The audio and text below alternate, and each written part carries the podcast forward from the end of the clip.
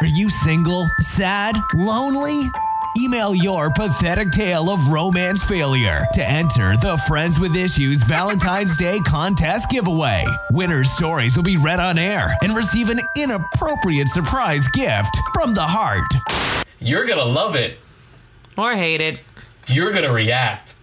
Tune in on February 14th to the Friends with Issues Valentine's Day. And remember, misery loves company. Friends with Issues, Nord's affiliate Vibe Revelation Studios, in no event will be liable for any loss or damage, including without limitation to hurt feelings, spousal arguments, breakups, trial separations, divorce, sudden changes in sexual orientation, unexplained body spasms, cross dressing, erectile dysfunction, or vaginal dryness. We have no control over the nature, behavior, or availability of the opposite sex. And remember, don't be a bitch.